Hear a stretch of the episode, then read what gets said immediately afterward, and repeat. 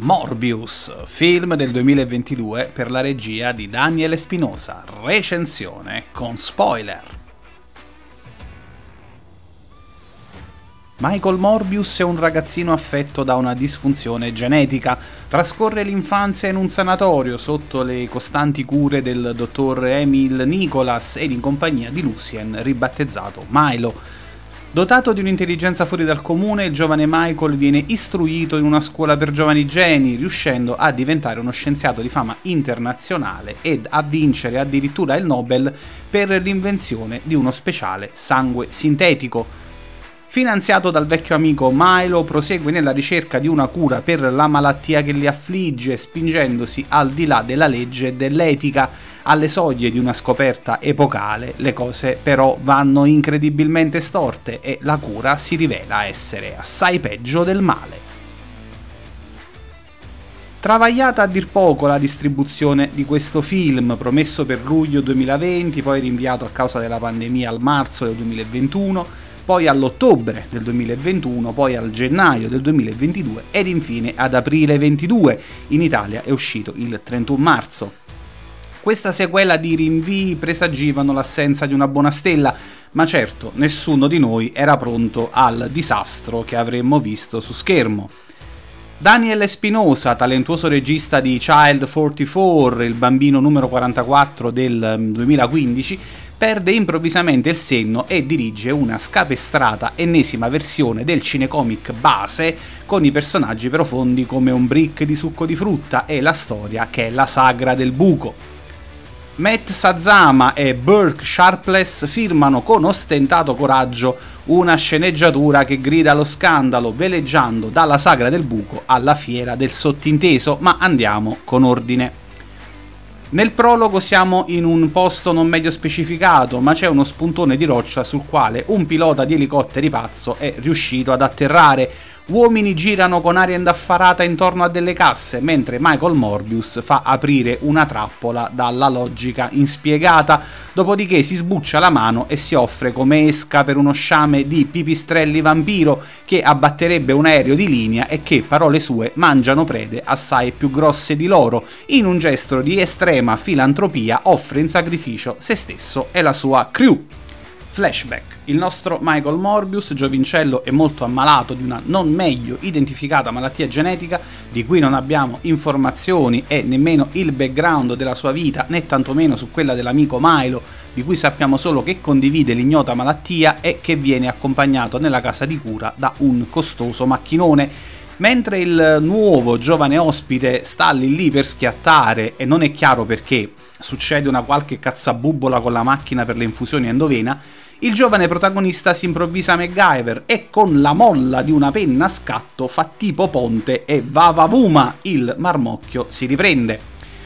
Per timore di vedersi manomesse tutte le apparecchiature della clinica, il dottor Nicholas, che cura i due pischelli, manda Mike in una scuola per bambini scienziati, tipo in America, dalla quale il nostro uscirà a 19 anni con un dottorato in malattie del sangue. A tipo 25 anni gli danno il Nobel perché ha inventato il sangue sintetico e lui giustamente lo rifiuta e le persone in sala pensano che sia un eroe perché in effetti nessuno sa con precisione cosa comporti vedersi assegnato il Nobel. E fin qui, accettando la sospensione dell'incredulità, ce lo facciamo anche andare bene, se non fosse che compare di nuovo Milo, che è un super riccone sfondato e che in barba a qualunque finanziamento derivante dal Nobel, robetta, scuce bigliettoni al dottor Morbius come se attingesse dal forziere di zio Paperone. Non si capisce bene per quale contorta questione giuridica il nostro bene amato debba proseguire i suoi fini scientifici in una barca in mezzo al mare, circondato da tagliagole prezzolati, ma tant'è. Fa un frappè di pipistrello e se lo inietta perché l'anticoagulante addestra come se fosse Antani e si fa legare a letto, nessuno sa perché o per come. La nuova bubazza è buona e Morbis balla pesante, si trasforma in gatto silvestro mannaro con la rabbia e sbuzza otto mercenari, mentre la dottoressa amica giace in coma per aver dato una forte capocciata, quindi il dottore chiama aiuto e si butta in mare.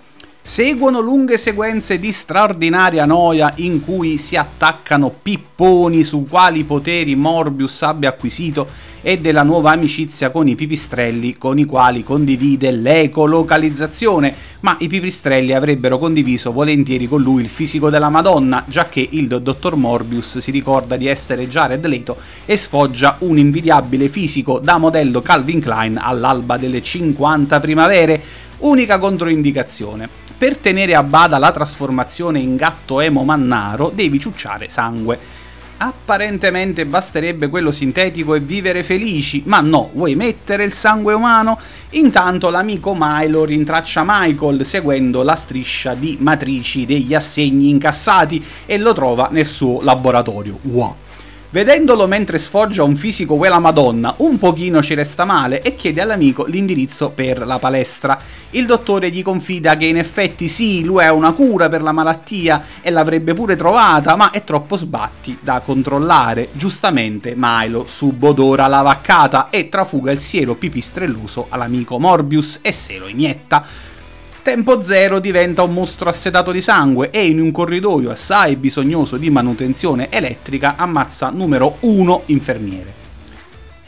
Intanto il nostro eroe viene braccato dalla polizia e arrestato, ci rende edotti del fatto che l'assunzione di sangue artificiale tiene a bada la bestia per un tempo sempre meno lungo e in sala siamo tutti lì a chiederci come farà ad abbeverarsi il buon Michael in gattabuia.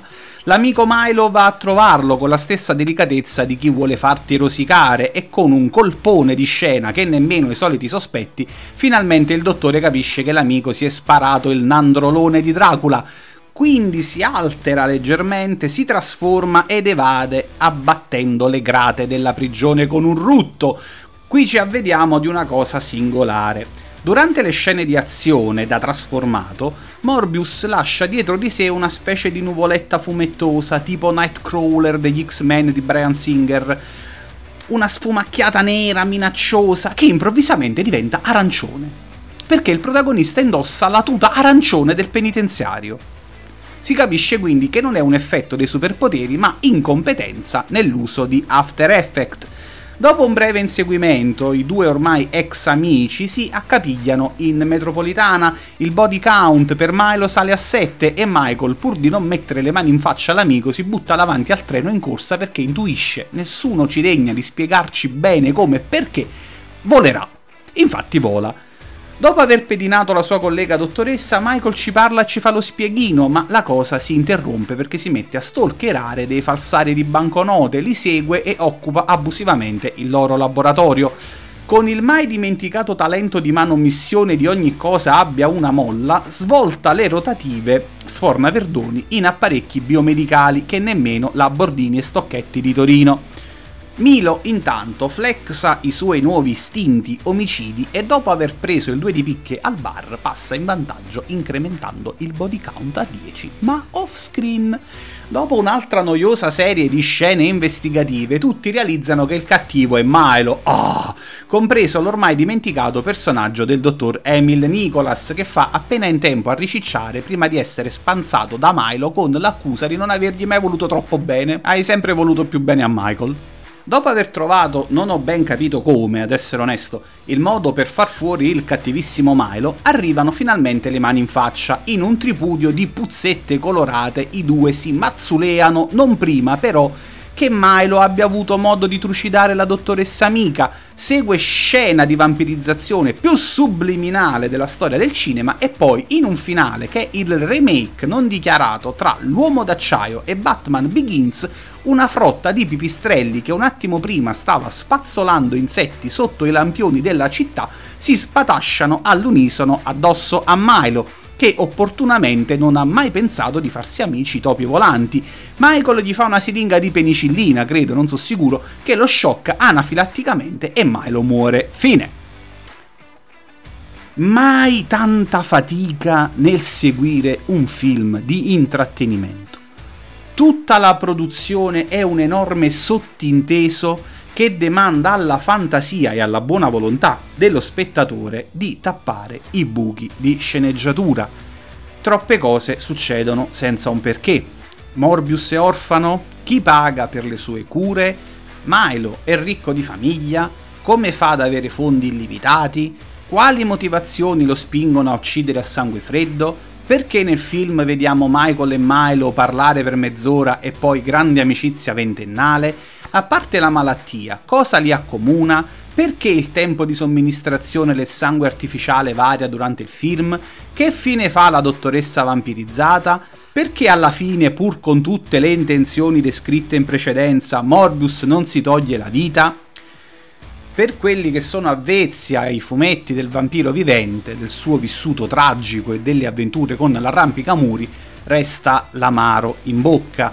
Per quelli che sono a digiuno e vogliono solo un film senza troppi pensieri, credo che arriverà la sensazione della vaccata Regia senza inventiva e sceneggiatura davvero risicata, con una trama inconsistente a partire dai personaggi, le conseguenze logiche degli avvenimenti non sono nemmeno suggerite e l'azione stessa, centellinata, è telefonatissima e senza pathos. Non c'è un vero sobbalzo e il già visto fa a gara con la noia. I personaggi riescono ad essere tutti sbagliati, per una ragione o per l'altra. Iniziamo da Martin Bancroft, la dottoressa amica di Morbius, interpretata da Adria Ariona, personaggio mutuato dal fumetto che viene promossa da segretaria a medico ed è inizialmente abbastanza fuori dai canoni della Donzel in distress, una prospettiva innovativa, un guizzo di sceneggiatura che la descrive come spregiudicata, a tratti pure un po' sordida, pronta a spingersi oltre l'etica medica per sperimentare nuove frontiere terapeutiche, ma boom, capocciata, finisce in coma e torna ad essere il solito interessantissimo personaggio bidimensionale. Jared Leto, bello come il sole, ma ormai in delirio da collezione di personaggi insulsi, nemmeno ci prova più di tanto fa il compitino, gode un sacco a guardarsi allo specchio. Matt Smith inanella un altro ruolo da cattivo in CGI e, seppur lui molto bravo, ci riporta indietro al vituperato T5000 di Terminator Genesis. Jared Harris utilizzato inspiegabilmente male come poche volte.